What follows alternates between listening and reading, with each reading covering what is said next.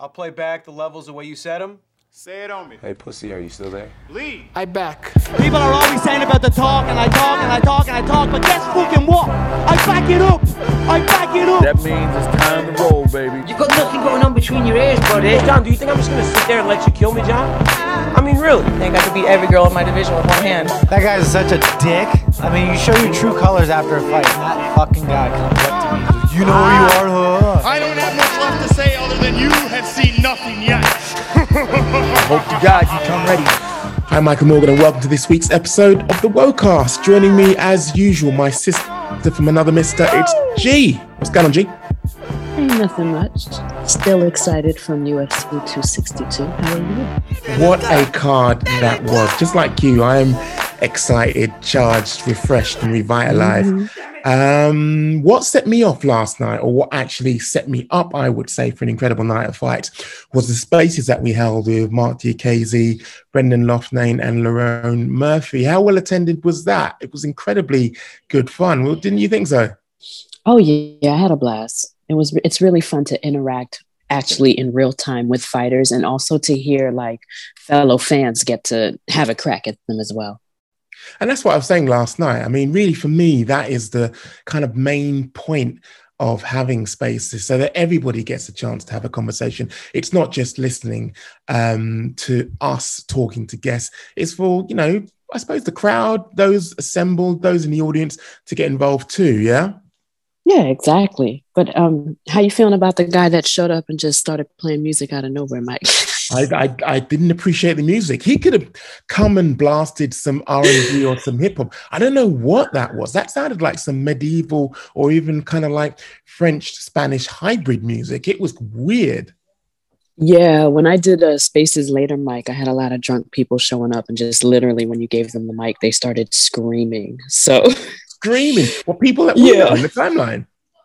Um, yeah, kind of, sort of, but definitely there were some new people in there, and they're like, "I'm drunk," and then you just had to snatch Wow. their fucking mic. Yeah, like it gets pretty interesting, but your format to like have fans interact with the fighters is hella cool, and I like the questions that they ask too. Like I'm learning as so. well. Yeah. exactly, exactly. Right. Well, let's crack on with basically what was a weekend of what UFC 262, a incredible card. I suppose you know of late we've been having kind of like a mixed bag in terms of what's been going on and what's been um, assembled for our viewing pleasure.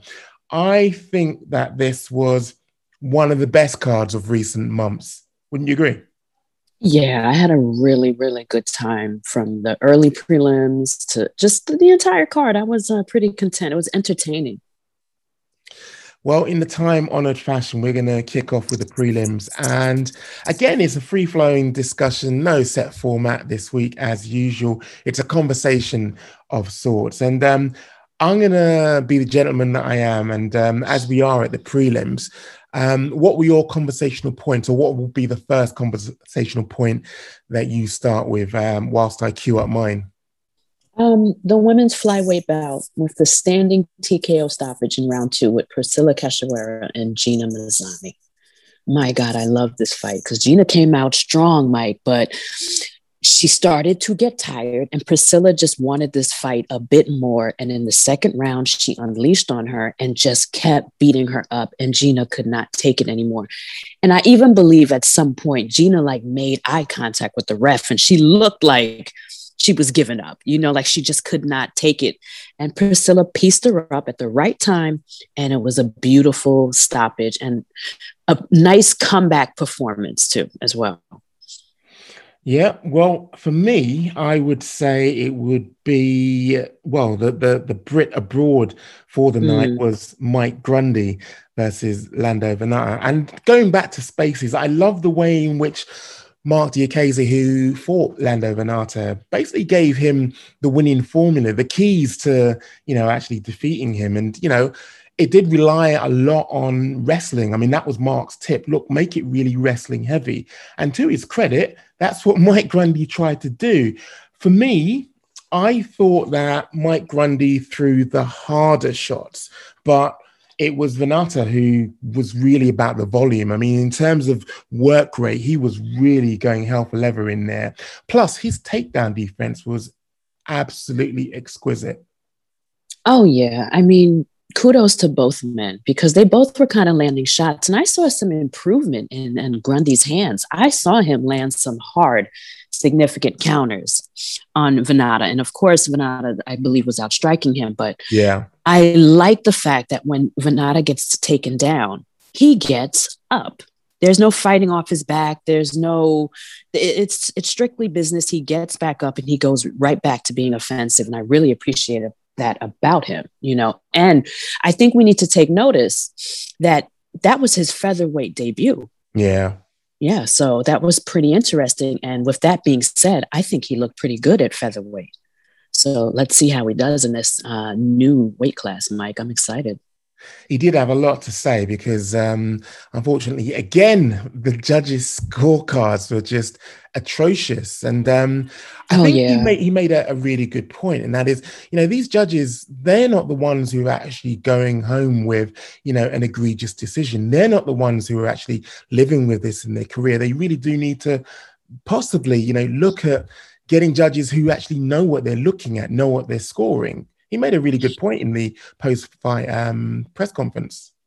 And I, I'm very happy that he is one of the many voices that are bringing this to the table. Dominick Cruz is another voice, Mike, that is just always saying, like, what are, what's up with these judges? Yeah. And I think we need to continue to say that before one of these judges messes up a huge fight, whether it's a champ champ fight, some super fight, or Jon Jones at heavyweight. Wait until they ruin a very obvious, important fight. Why, why not be preventative? Why not address this issue now before that happens, Mike? Because I think it's going to happen, to be honest with you. They're going to fuck up a really like important fight for us, the athlete, and it's going to be a scandal. Mm. I, I've got to admit, though, I mean, egregious judging aside, um, that didn't spoil the fact that this was uh, a nice little war. And considering we are still on the prelim portion of the card, I quite Yep. like the fight. Pretty decent. Oh, absolutely. I mean, I enjoyed these prelims and I liked, um, like I said, I liked Mike Grundy's hands and I liked Lando's tenacity. And he was debuting in a new weight class and he kind of made it look smooth, even though, you know, it was a back and forth fight. I didn't see any issues with him being at featherweight. You know what I mean? Yeah. No, this is it's definitely um worked out well for him. The fact that you know he did Mhm. have a um well a, a- weight category change. So next up, where are you going to next on the on the prelim card? What else um is noteworthy? Well, Mike, I'm going to start with a question. Mm. How do you feel about the Shevchenko sister and people comparing her to her sister and being disappointed like she doesn't fight like Valentina? What are your thoughts on that? Well, you think that genetics and you think that um, the ferocious way in um, which, you know, Valentina Shevchenko fights, you'd think that, you know, this would be a common trait throughout the family. Mom, dad, uncle, aunt, sister would have the same kind of, um, you know, ferocity. But I can understand where people are coming from because they've got this romanticized idea that this runs in the family. Obviously, it clearly does not. Yeah. I just feel like though people need like a reality check. Like this, she's older than Valentina. I believe she's like 36 or 34. She Yeah. had a whole ass career before, you know, joining the UFC. And she started fighting at like age three or some shit, I think I heard. So like I don't really expect her to be like Valentina, and I don't think fans should be so hard on her. But I will say this: I did pick in Andrea Lee to win this fight because Oh, she has a style. Yes, she has a style, Mike, to beat this woman, and and it was what we saw. Like it's she made it gritty. She stayed in her face. She came straight at her, and she knew to take her to the ground. She knew to make this fight ugly. You don't stand and bang with a Shevchenko sister, no matter who it is, because. Her, her striking is pretty good, regardless of how you feel about her. And Tony, she can strike. Yeah, that was a, a, sick sub. But in breaking all of this down, we we all Mhm. have, have to be reminded that you know this is Antonina Shevchenko, not Valentina Shevchenko. So let's not Yep. get it twisted. No, I no way to get it twisted, but I'm also gonna not act like she don't have hands or that she's not out here fighting. You know what I'm saying? Like I have Yeah. respect for her, even though she's not, you know, Valentina Shevchenko. I think she's like her own fighter in her own right. But I do think Andrea Lee has the style to beat her, and that's what we saw. But I remember like thinking, oh, why is she still having trouble with the with the armbar and the triangle? But I was happy she finally pulled it off in round two, and it looked pretty painful. Oh, tell me about it. Yeah. I, I know, excuse me, I know it's been, excuse me, I know it has been a while since you know you you've rolled, but you know when you were casting your mind back in when you were rolling in the in the gym, were you were were you a tap or um I'm gonna I'm gonna hold out until almost snap type of girl? No, I tap. I'm not even gonna front. Like nobody's training to be a fighter. And also, like when I did roll with, I always rolled with guys, and just to have a man's forearm on my, you know, like before I the breathing could stop, I just felt the pain, the pressure of some of the submissions, Yeah, and I just like was like, I'm good on your like a really fat guy or a big guy's forearm on my fucking neck. Like that shit hurts, but it's fun. You know, I haven't done it in a while, and I'd love to get back into it. And but I'll tap, no problem. Nah, same. I mean, in, in all honesty, my rule of thumb was if you're choking me out, okay, choke me out. But if you're trying to break my limb, if you're trying to, you know, Kimura and flipping, you know, take take my arm off, now forget that. I'm tapping straight away. Yeah, you can get injured if you want to fuck around. People get injured in the gym all the time, especially if you notice like when people go too hard in sparring and stuff Yeah. like that. So I'm sure in jujitsu, there's people that you have to be like, calm down. You didn't have to try to break my arm. Mm-mm-mm. Mm. Well, in, in terms of like interests on this card again, excuse me, I got a frog in my throat for some reason. Right. What's going about on? You know what it is? Late nights, late nights, and too much talking on spaces, spaces and oh my. God. That I'm was dry out exhausted, Mike. yeah, yeah. I'm I'm pretty exhausted. I was up to like 3 a.m. talking about this card on spaces. It was nuts. So, so, you know, excuse me. What are we gonna do about Jacare Souza? Um, Andre, um, Andre uh, Muniz, really and truly, we shouldn't have been seeing another loss. And if I remember rightly now, this is his fourth loss in a row. There's no way he's coming back from this. He's not getting the Dana White privilege here, is he? I don't think so. And and not only is he not going to get the Dana White privilege, when when a fighter can no longer gatekeep, what exactly do you do with them? Yeah.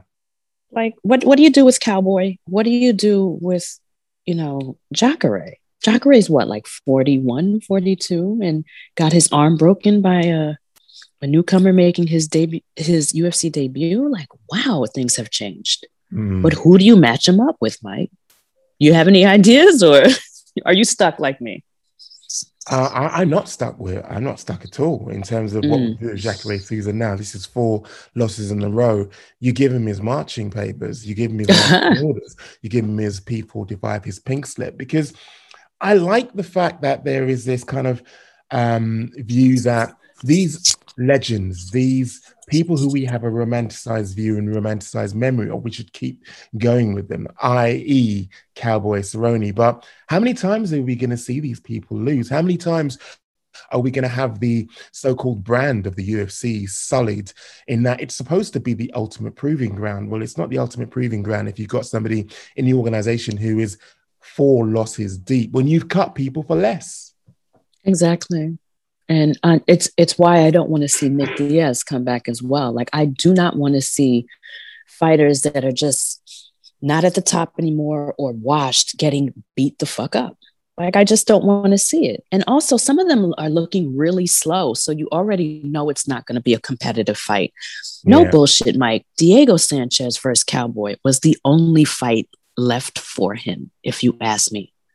That was discussed last night in spaces in detail, by the way. Like that fight was perfect. That was the only fight where he would probably look really great in because Diego was equally or maybe far worse in shape than him. Yeah. Outside of that, who does Cowboy fight? Nobody. But Mike, you know these fighters don't like to go out on L's. They're they're very, you know, they they're they're they're serious about their legacy. So sometimes it's not up to us, Mike, even though the fans are like, we don't want to see it. Oh, 100%. That's why, you know, me and you have this motto that, you know, it's not down to us to actually tell them when to quit.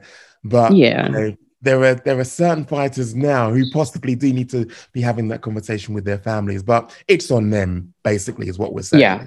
Yeah, definitely. And Cowboy is talking about he's not leaving on the L like that. Like, He Mm. already said it. He's getting one more fight because he just can't end his career like that. And can you really blame him for that? But at the same time, you don't want to see it. And if Jacare doesn't want to fight again, I'm fine with it. Did you see his arm swinging? Mike? Yeah. Did you see it? It was horrible. Did, yeah. Did you hear it? no. Oh, I heard it. Like it, it, it was awful. Like, and then they kept showing the replay. And like my, the worst part about it is that Jacare was just acting like it was just another day. You know, he walked over to his opponent with his dangly arm and just congratulated. Meanwhile, I'm at home like cringe. That is shock in action there. Has to Yeah. be. Adrenaline, I mean, really and truly, when the adrenaline wears off, he's going to be feeling that. Come on now. Oh, absolutely. I mean, I'm not joking, Mike. You saw him. He walked over to Muniz and was like, great fight. Da, da. And I'm sitting there like, get him the hell out of there. Is there a gurney? Like his arm is separated. Like, oh, they're so tough, Mike. Unreal. Speaking of tough, um, Mhm. 16,000 people toughed it out and uh, were in attendance. Are you like me, a little bit kind of, well, apprehensive about the whole big crowd experience, especially 16,000 people in close proximity? I mean, it looked as though there was hardly an empty seat in that arena. Um, not just that there wasn't an empty seat. I didn't see people wearing masks. Like, if everyone in there wore masks, I would be like, they're trying, or like, this is how you continue. You know, this is how you kind of try to live life with COVID, and and you know, people are taking risks, but the, everyone's wearing a mask. They're being smart. Last night, I didn't see anyone with a mask, from UFC fighters to just regular, regular fans, and I was just thinking, like, y'all don't have COVID in this state? Like, y'all not worried about bringing this home to grandma or no one is worried about bringing home this disease that can take out the immune compromise, which could be your grandma and your parents. it's, it's bizarre, but Um, what did you think, Mike? Well, that's what I'm saying. I was slightly worried, slightly concerned because your whole president was saying, okay, it's um, up to you if you wear it. No, actually, no. It was Dana White who was saying it's up to you who uh, chooses to wear a mask and basically looking around, panning around the camera, uh, panning around anyway. It looked like nobody was wearing a mask. But your whole president, speaking of, of, of presidents, is actually saying that those who've been vaccinated don't need to, to wear a mask. So, really and truly, um, I think that's sending a, a pretty clear message out that basically masks are no longer kind of um, the, the rigueur and uh, no longer required and no longer, you know, mandatory in certain situations. I, I just Kind think like it is redundant. And I just feel like to each his own. You know, everybody's on their own. If you want to trust the CDC and the government, the same people that didn't know what was going on, didn't know how to handle this and fucked it up, if you want to believe the same agency that, you know, told us masks didn't work, but oh, yes, they do, that's, that's on you. Like, I wear, I'm fully vaccinated and I still wear a mask because I just, I don't trust what's going on. I don't trust that the government has our best interests. I think their best interest is that we go back to work and fuel the, you know, the machine, the capitalist machine. So I don't trust them to keep us safe. And I don't think people really know what's going on. So until things are clear, I'm wearing a mask. But Mike, guess what? I'm Mm. fully vaccinated. And if the UFC does Congrats. come to, to thank you. If the UFC does come back to New York, I'm going. But I'm gonna be I'm gonna be the one person in the mask.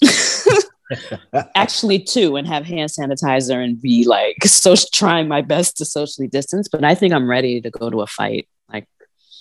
The fans I- got me hyped, bro.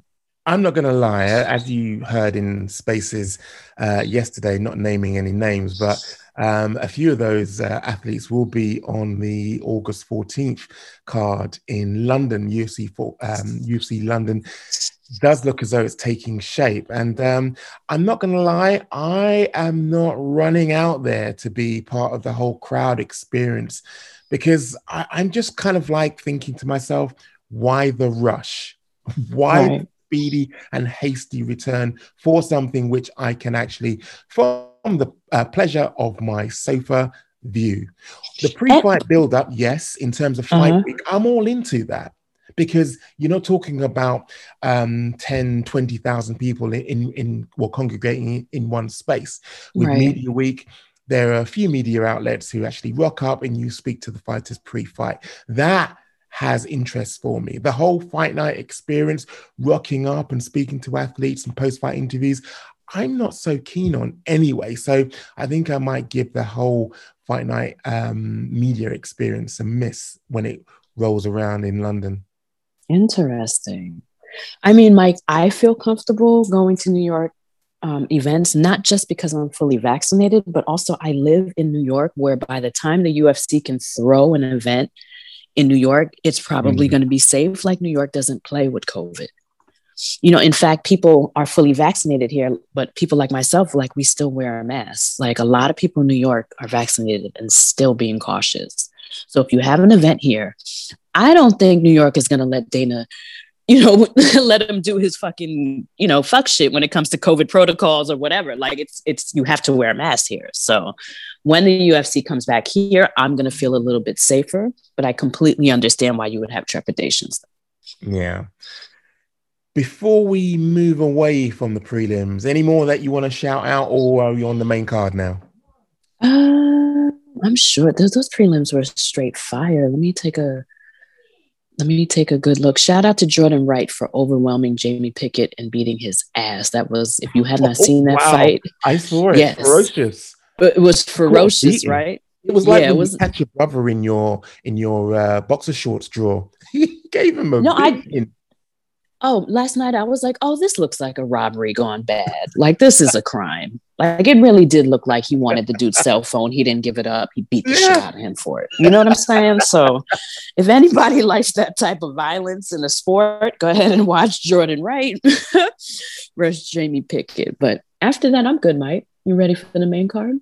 Yep, makes sense. So kicking things off with Shane Burgos and Edson Barboza. What a fight. And you know what? What really does surprise me, what really um well brings a smile to my face is that Barboza can still go in there with all his spinning attacks, techniques, and people still get caught. They've seen tape, they've seen what he does, they know how he rolls, but they still get slapped in the face with a spinning technique. I love this fight.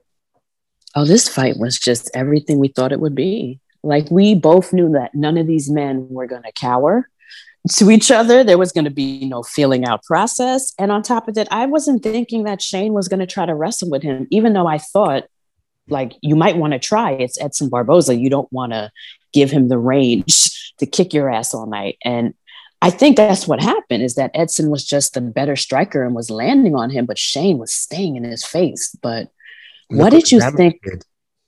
I mean, the the the right hand that came over the top that just turned Shane Burgos' face to the side and then Yeah. caused him to pass out.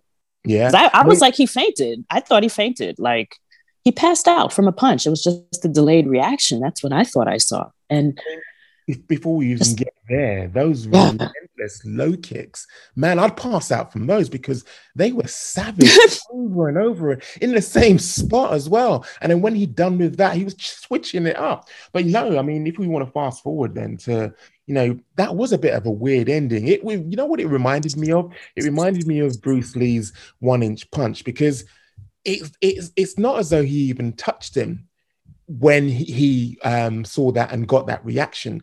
It was a delayed reaction from a previous blow. It was I've never seen anything like that, to be honest with you.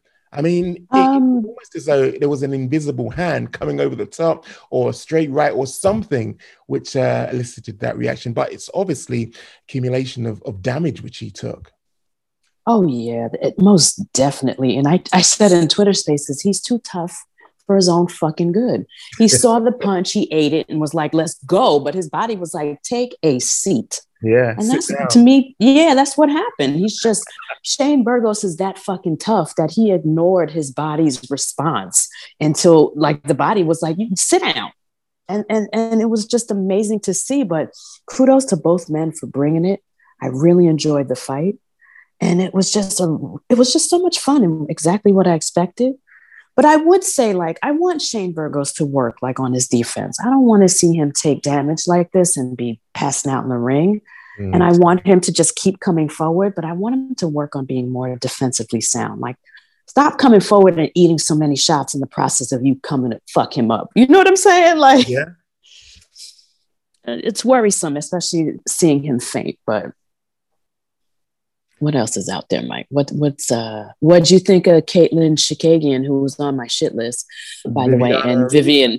yeah, Well, what'd you well, I have to say she's not on my shit list because um, those bookmarks of hers, or sorry, those likes of hers, serious bookmarks for me, man. I'm not complaining. I'm not one of these people out here uh, clowning her for it. I'm commending her. I just wish, I, I wished if it wasn't a hack job, I wished if she just embrace it and say, look, I'm into black. I like this type of shit, and you should too. Spread the love. Black Lives Matter.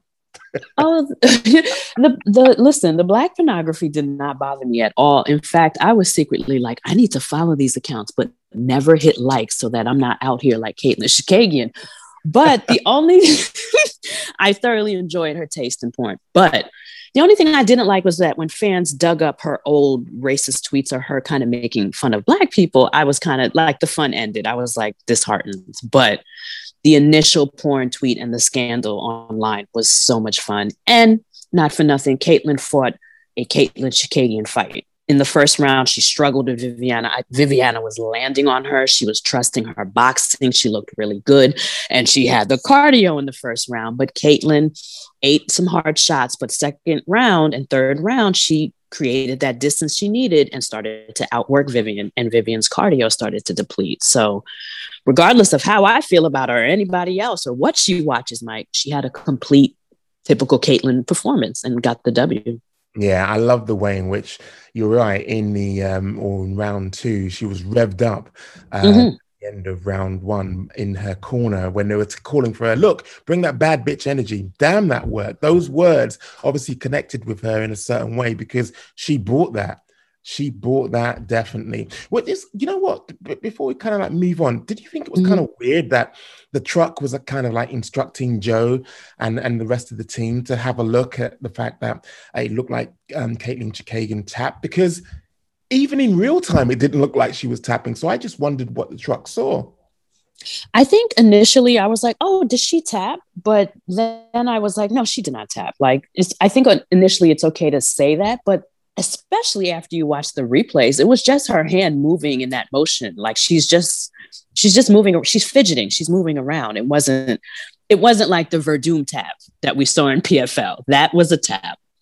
And dude Yeah. kept fighting. Katlyn Chookagian um, did not tap. She was just being awkward in an uncomfortable position and her arms were frailing. That's it. I don't think enough was said on the commentary. And believe it or not, I was listening to the commentary for once in my life up. Not a lot was said about um, the range and the fact that she was using that with kind of like precision. I think a lot of taller fighters, I don't know why, don't choose to use their range. Yeah. But she was really, really um, notching up in terms of strikes, in terms of um, well, damage that she was able to implement because of her range. And it was good to see it used. Yeah, it was good to see it used. But Mike, me and you are purists, so we're calling out things that we see are beautifully done. But this is the entertainment business. She has like what? How many decision wins in her career? Yeah. like you know, if she wants to get to the next level, she wants whatever she wants out of her career. She might want to start knocking people out or going for like a finish or training for the finish now. Like you might want to switch that up. But even but it's like how why switch things up when she's winning? I can also see why the gym, if they heard me talking right now, like she's winning. Why would we change anything? So I get it too. But I worry that she's not exciting and fans and Dana are just not really tripping off of her. Yeah, I hear you. You know, just circling back to when you were saying those egregious tweets, when you were talking about the fact that these are things that she said in the past, these are things that Mhm. we now unearthed. We're talking about like what from 2012. Okay, I've got a quick question for you. How or is there a statute of limitation? Is there a time period where you can go back and you you can say, ah, you were young, or it was uh, well ten years ago. Is there a time period where people wait? They get a they get a pass. We kind of like leave them um, to their, their their youth and folly, or are we binding these people to their tweets, to their past statements for life? It doesn't matter when you said nigger or when you said um, any egregious statement. We're going to hold you to that. Where do you stand? I think I think people need to be held accountable for these things, but I think let people express themselves, explain themselves truthfully or not, and we go from there. I, I have no problem with someone addressing some old tweets, but I'm also not the type of person that throws them away because they made a mistake or like a lot of times when I'm online, Mike, I'll be like, wow, that was racist. And instead of that person focusing on why I said that, they're more focused on that word and being labeled that way. And yeah. I think if everybody just stopped worried, stop worrying about the label, cancel culture, woke, and you know, being called racist, and really just thought about why you're being called that or what's going on, we would be better off. There's nothing wrong with Katlyn addressing that, whether she was hacked or whether she was like, y'all, I was young loving the culture and I went too far. My apologies. I'm fine with that. But you see, I think I think we've kind of like touched on this in a different format and in, I suppose different question before. But mm. you're right; she has embraced the culture. So is it not okay? I'm I'm playing devil's advocate here because I, I, just want to please no. I want to yeah. see your view on this. But isn't it okay if you are embracing the culture, which makes you part of the culture, to actually use words which are quote unquote part of the culture. No, because you don't respect the culture. It's like it's like I understand you respect the culture, but also respect the fact that the culture you are consuming are people, black people, whatever it is. You have to respect the originators of the culture. You cannot just talk yeah. like us, dress like us, use our racial slurs that you gave to us and we tried to own and now throw it back in our faces. Stop dressing up like Black people. These are the issues. And that's the issue that I had with her tweets Black daddies, N word this, that, that, that. And it's just like, bro, like, sis, stop making fun of Black people. Or do you have a fetish? And then you come out to DMX, you come out to a song, by the way, that is clearly for the hood and not just for the hood. It's rough, it's violent, and it's a homo, it has homophobic Lyrics. lines in it. Yeah. Right. And I like the song, but whenever the homophobia comes on, I put my head in shame. But I like the beat, I like the song. But do you see the pattern? Black daddies online joking about black people. She used the N word. She comes out to DMX. But something tells me, does she support Black Lives Matter? Was she one of those people that was like, protesters don't need to break things or whatever? Or does she sympathize with Black people or does she just like the culture? Yeah. Now that's when I have a problem. And that's why athletes, when you're in this position, like when Cody Garbrandt says the N word and people get upset, it is your responsibility to be a good person and to address that because you have Black fans. You have white fans that are also offended that you use that word. Address them and take responsibility or come up with a good ass lie to get us to shut the fuck up, but address the word. You know what I'm saying? Like address it. Because what you do, Mike, when you address it is that you humanize your black fans, you humanize black people.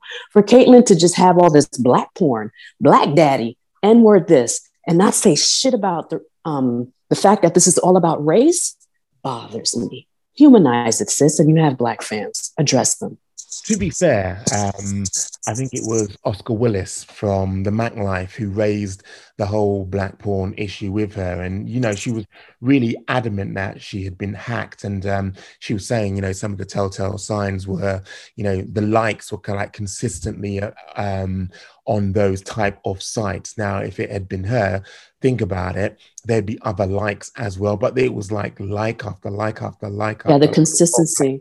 Yes. Yeah. Plus, similarly with the people that she was following it was like you know follow after follow after follow of porn sites. So well well, well yeah go ahead. element of hacking um in this but you know who, who's but, who can tell really? but you know hacking though is sometimes the company that you hire to curate and run your account fucked yeah. up yeah. So that's what hacking is. Like, I don't want people to think that hacking is like a fan got her password and was like, that's it, I'm Katlyn Chookagian. No, the fucking idiot that they hired to run her account uh, forgot to log out and probably used her shit to just watch a bunch of porn or like he did it on purpose. Like, this how you're going to get some clout. You never know. Like, It could be it's hack means whoever the fuck is in charge, whether it's Ali or a company you hired for engagement, fucked up. And that sounds believable. Because if it's not believable, Katlyn and her husband like to watch black porn at night, and I think it's kind of cool because we all like black porn. I think. okay. Get, gets a thumbs up from me. Gets the ten card from me. But moving on.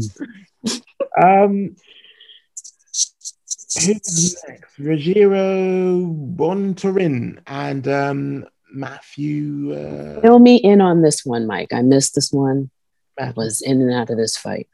Now, if I'm right, this was at uh, bantamweight.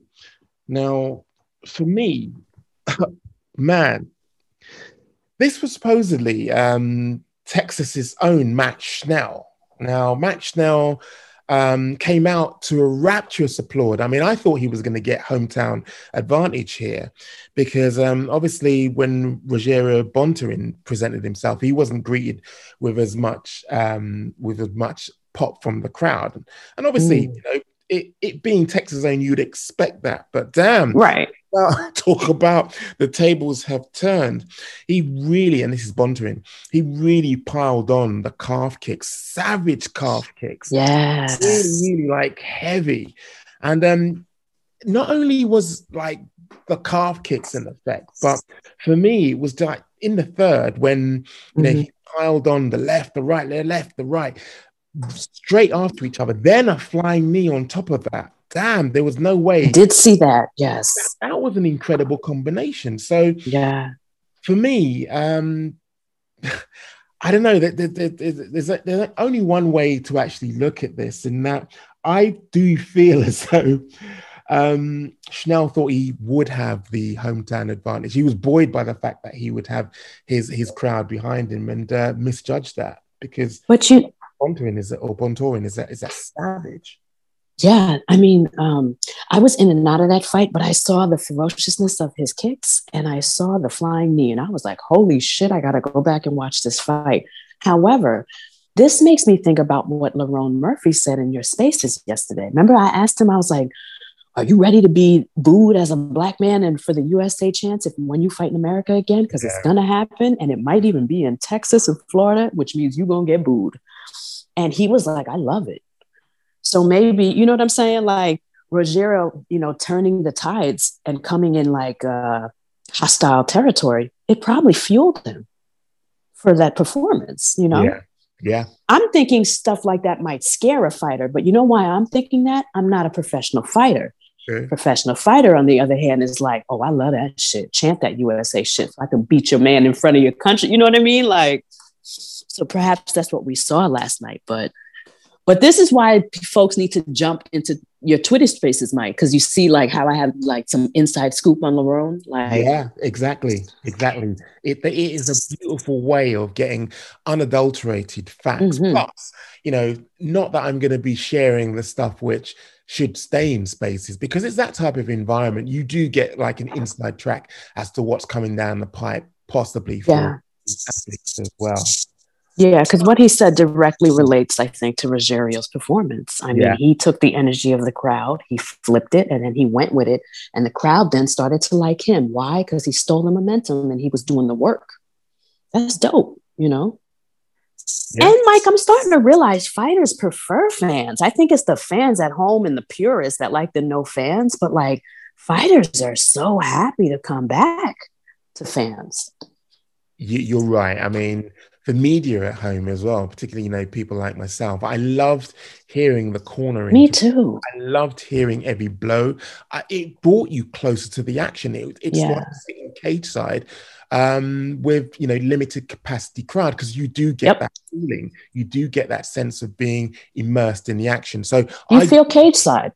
Yeah, yeah, exactly. But yeah, you feel cage side, but in your home. But Mike, we have to remember that we are obsessed with the sport we are constantly talking about it online, making we're nuts.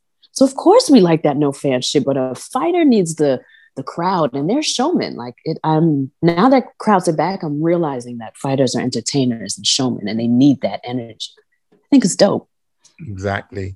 You know, one person I thought would be buoyed by energy, uh, fueled by energy, and really Mhm. kind of like giving him an energy rush. I thought it'd be Tony Ferguson. Remember in Shots Fired, I was saying I, I'm, you know, I'm not checked out on the Tony Ferguson train. It's not necessarily a hype train because hype train would suggest that he hasn't delivered in the past. You and I know that he has. I thought that this would Yeah. get back to his former glory, his former greatness.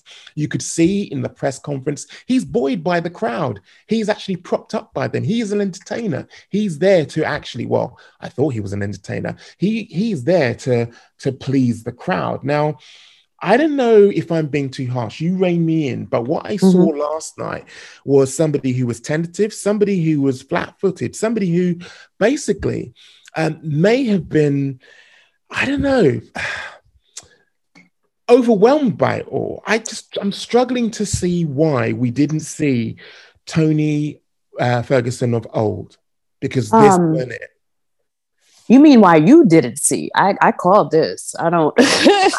I'm gonna rein you in just like you asked me to. Here we go. Yeah. Um, Tony Ferguson is older, and he it, because of his, you know, his age, he is a shell of himself. But he's Wow. still game, and he's still down. So it's like he still fights like himself, but like in slow motion. It's really interesting.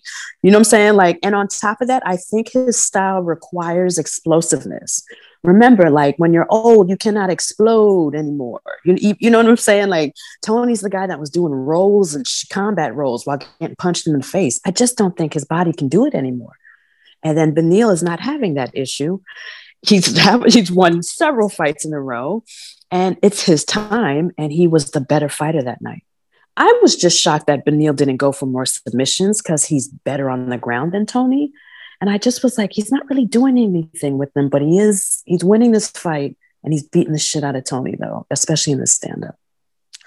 Again, rein me in. You mm-hmm. know me in good and good and tight, but do you think um, the Justin Gaethje fight had anything in terms of the difference that we saw from then onwards? Do you think Justin Gaethje took his soul? Because when he fought uh, Oliveira, when he fought um, Dariush, it it's almost as though his soul had been taken in the previous fight, as I say with uh, Gaethje. And remember, Tony was really banged up after that Justin Yes. Gaethje fight. Like he was, remember, he, he felt the need to post himself dancing with the IV Yep. and in his hospital clothes, which to me was I'm like, okay. hey guys, I'm all right. Because Yeah. a lot of us, a lot of us was like, you know, he's fucked up because he looked it and you know he's in the hospital. But he did that to comfort us or to be like, nah, I ain't hurt. But since we're talking about Tony and who he's fought, come on, man. Everybody's taking a piece of his soul. It just started with Justin Gaethje. I watched the Charles Oliveira fight this week and Tony, and Charles fucked him up. Yeah. Like it, it, it was unreal. And then and then ben, you know, Dariush comes over and he does the same thing. I think it's indicative to Tony. Like it started with Justin, but Tony's old. And it makes me mad because when Tony was on a 10 fight win streak, young and killing everybody, that's when he should have been defending his title. I really feel that way. Like, I really feel like Dana just feels like he's not marketable. He's weird and bop, bop, bop, and just doesn't really try to market him and just let him be wasted with 10 fight win streak. You know? I I don't like how his career was handled, but truly love his bloodbaths and all the fights that he's had and the rolls. I'll never forget this man rolling in the middle of striking exchanges. Yeah, and and, and the fact is, and grit and heart. I mean, imagine he's good. almost torn off your body. What I saw last night, it, it made me think that this is a man that is capable of digging deep. Whilst he may be um, somewhat gun shy on the feet, damn, I mean, he, I commend him for the amount of pain that he took whilst rolling around. That was Oh, that was yeah. horrible to watch. I mean, like when he fought Justin, it was horrible to watch him get battered. There was no like submissions that had us, you know, crying or nothing, or Tony tap, you know, none of us, but Justin beat the living dog shit out of him. I'm sorry, Tony. And then Charles Oliveira hammed him up with that fucking armbar, even put it under his armpit, tried to break Tony's arm. It looked horrible. And then again, Dariush with the, what was it, the heel hook or the Look, yeah. Heel hook that had Tony Ferguson, one of the toughest people, screaming on the floor. Mm. this the same knee where he had that horrific surgery and has that scar. What a but I'll tell you this, Mike. Mm. Watch Tony Ferguson fight RDA. Watch Tony Ferguson fight Kevin Lee and, and, and even Lando Vannata. And then watch the fights where he's losing. And you'll see a distinct difference in the man. And you'll see that it's age. And that Wow. What do you do with him next, too, Mike? My question to you, what do you do with him? You know, He's not retiring. Come on. I, I seriously would kind of like think about, you know, I seriously think about cutting him. I would say this: that Oh, I feel that he's going to get the Dana White, um, Dana White privilege because he's a fan favorite. Because you know he's got the quirky, irky type of approach, and you know people like that. They they they, like Tony Ferguson, but you think you think Dana feel bad when he was called out for favoritism? Of course he felt felt bad. But it wasn't. He it raised was the bonuses. it, it was a funny diss, though I have to say. But you know, maybe classic.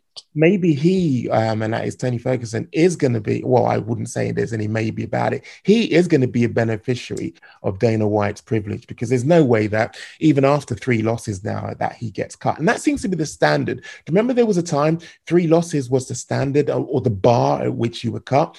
There are certain people who do get the Dana White privilege, and I do think he's going to be one of them. Where he goes to next, you know what? I, I I'm struggling with this one. Maybe the UFC Yep. signed up his gym buddy. You know, the student whose ribs he broke. Maybe they, he gets signed up. Oh shit, Mike! Please, I wasn't ready. I thought you were. I don't know what you do with Tony. What would you do with him? I um I want him to stop fighting because I think mm, you know, like he doesn't get any better from here, and we continue to see you know elderly Ferguson. I don't want to see it, but you know what fans are saying, and I heard it in Twitter Spaces, and I, I have to say, if you want this fight, you're fucking cruel and you don't love Tony. Some people are saying give him Islam Makhachev. Wow, nah, nah. They they want Aren't they sick? they Aren't they, want to sick? see they want to see him in the pine box. Yeah, they want to see him die. Yeah. yeah. Like Wow. that, that would come on, man. And you know, Tony's crazy enough to take it even after these performances. He'd be like, "Yeah, let's go." He- you know, and I, I think he's like cowboy. He's not going out on the L like that. Tony's nuts, yeah, you're and right. not like for real nuts, but like fighters nuts. You know what I'm saying? Like we know Yeah. Tony. Yeah, one hundred because I don't see him stop. I don't see his career in fighting stopping. But I've got to be honest with you. If I was Dana, or if I was, you know, on the um the, the, the hierarchy that is the the UFC, um, in terms of top uh, management, I'd be seriously saying to Dana, "Why are you having this guy around? It's clear Just cut him. Yeah. shadow of his former self. And to be fair, and to perform to the letter of this theory of Dana White privilege, he shouldn't be Yeah. But I, I don't see it panning out like that. I think that Tony Ferguson will be a recipient of Dana White's privilege. I I have one I have one suggestion, and I Mm. don't even really want to see it, but to me, this is the only thing you can do. Let Okay. Tony Ferguson and Cowboy go back at it. Oh, come on. Call it a day, call it a night, whatever. Call it a career. like, what? I mean, no, Mike. You know something? Initially, Both slow. Initially, I, can- w- initially I was sick in my mouth. But if, if rightly, that was stopped due to a, a, a corner, sorry, doctor stoppage. Yes, So let's let that play out. they're both slow. Okay. both. Do you feel me on this? Yeah, I do now. I do now. And you can promote it. about it. Yes. Mhm. Having thought about that, having seen where they both are in their careers, having seen that, you know, I think these are two athletes who do need a sense of redemption in whatever they do next because they are definitely going to be kept on by the UFC. Why not let them fight? I, you know, what? Exactly. I don't hate it. I don't hate it. You don't hate it, Mike, No. because you don't hate it. And it's the same reason why I did not hate Cowboy versus Diego Sanchez. All these people we talking about are fucked up and need to fight each other and go about their business. And I love all of them too. I'm I've watched all of their careers pan out since day one. I love them all, you know, but I don't want to see y'all die. Yeah. Fight each, old people need to fight other old people. And that's what we need to see happen here. No disrespect. I love y'all. The, the, the, the, the seniors league. Yeah, like I don't it fans are not enjoying these beatdowns of the people that we love so much or we've been following their mm-hmm. careers for so long. You know, like even Cowboy, I can't stand all the stuff that comes with him the racism, the corny commercials, the fact that he's fucking stinking ass rich, but tries to appeal to the working man and then the N word, N word, N word. Man, Yeah. I've been watching him fight since WEC before I knew all these nasty things about him. So, mm. I, as someone who found out things about him that I didn't like, I still don't want to see him get thrashed like this. But you know, these fighters are gonna they're gonna want one more fight, and it's unfortunate that Fabia got Diego out the UFC because that was the fight to make Cowboy and Diego. like I say, don't hate it. But you know what I do like? Uh, the emphasis of hate. Charles Oliveira and Mike Chandler. Now, tell me about this fight. Talk to me, G. Mm. Um, G is in her everlasting glory. Although I like both athletes, no, no, I've been. I'm the person that knows about Chandler. I'm not the motherfucker that's like, oh, he don't deserve a title shot. I'm like, excuse me, it's Michael Chandler. He should have came to the UFC when Eddie Alvarez came to the UFC. That's Mm. when he should have fucking came. But anyway, back to what we were saying. I like Michael Chandler, but I wanted Charles more to get this. I wanted him to, he deserves it too. Michael's been a fucking champ someplace else. You showed up all late and stuff like that, and I appreciate you. But Charles been in this shit since he was 21. He debuted at such a young age, and we have watched him evolve. That's who needs to be champ. And not for nothing, Mike, even though he got dropped in the first round and it got really scary, and he had that emergency takedown because he felt Chandler's power. Yeah. What did he do? What did he do? He came back and and did what he did, which means he's he was the better fighter that night. Like he's the true champ, Mike. Mm. Your heart must have been doing a couple of flutters though when you saw, you know, those hands unleashed and that Come Do Bronx on, man. kind of like going for the Come on. takedown. I th- I couldn't speak. I was on like a private Zoom thing, and I just stopped. Like it, like it was like the girls weren't there. I was like, "Fuck that! I'm in the fight now." Like you know what I'm saying? Like Yeah. my mouth was wide open, and then I just like I just was like, "Holy shit!" Michael Chandler is gonna be the lightweight champ, and then on top of it, he's not gonna shut the fuck up. And then they're gonna exploit that black child even more. Like I had those thoughts. Like I was like, it's just gonna be a lot. And he's just, even though I like him as a fighter, he's so extra. And I was like, Charles has to win. You know, like we need Charles's temperament at lightweight. Chandler was it's just too much for me. What do you think, Mike?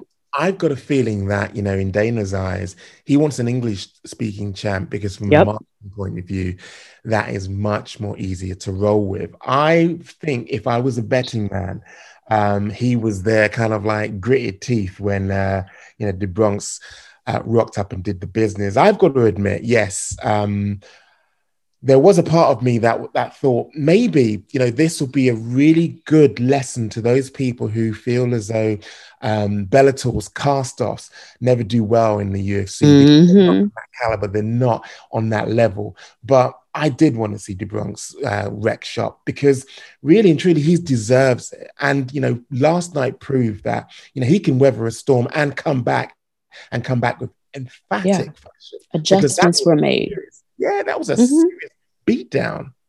Oh, absolutely. And I'd like to add to Mike. Mm. I'm a fan of both of them, but by the time UFC spoon fed me Michael Chandler over and over again from the fucking countdown to the embeddeds, I really was like, man, I, I kind of want Charles to win. Like, this is disrespectful that they're not even like Whoa. focusing on him. Whoa, pause. You forgot Black History Month. Yeah, Michael, I still have trauma from that shit. But yo, it, I mean, the and then like yeah, then you know the kid was in the um. I'm like whispering like it's a bad thing. you know, the kid was in the embedded, and then it just was the Michael Chandler show. And even as someone who was like a fan of his, I was like, UFC, this is too much. Mm. And they kind of ruined it. So that's why I'm kind of glad that Charles won as well. Like I wasn't ready for the Michael Chandler era. I just wasn't. But what this does show, though, is that look what he's capable of. I mean, that first round, that was incredible and an incredible. He's a beast. Yeah. Absolutely phenomenal. You, Mike, you never saw me complain about Michael Chandler getting a title shot after one win. Why? Because I watched him in other organizations. I knew. Yeah. I did. I said that. But what did I always say about Chandler? he, I don't think he'll ever be a champion in the UFC, but he's gonna run around and bang with the with the best, and he's gonna put up a good fight. He's gonna lose some, he's gonna win some. I mean, did you did you not love his performance last night? Did you not love his performance against Hooker? Beautiful. Love them both. Do you know that's just how he fights? Well, yeah. Yeah. Do you know that's his style of fight? That's Hmm. him every time. That's why Pitbull clipped him. He came at Pitbull all up in his face. Pitbull was like, sit down, hit him. you know what I mean? Like some people don't allow Michael Chandler to bully them. And then there's some people like Hooker that are like, what the fuck? I'm getting out of here and get clipped. Yeah. And the way Charles Oliveira responded to that was just brilliant. And not only was it brilliant, Mike, there were times in the past where Charles Oliveira wilted like a flower. There are times we have seen him mentally break, and he no longer does that anymore. Like, I think we can stop bringing that up right now. I'm like officially want to say, like, Charles Oliveira doesn't break anymore. It's official. Hmm. Well, that wraps up our recap of what happened at UFC 262. As usual, you can um, connect with us on Twitter, especially Spaces with G, who has them more regularly than me, by following us on Twitter. I'm at Mike TV. How can people connect with you, not only on Twitter, but on Twitter Spaces, G? Oh, I'm just at Just Gina MMA, and I'm probably going to do like a prelim spaces and quite possibly a post, you know, spaces so we can cluck about, you know, the fight and the outcomes. But we shall see. But join. Well, before then, we will be back midweek with shots fired of Chisanga and Kairos. Yes. Until then, stay safe. Facts.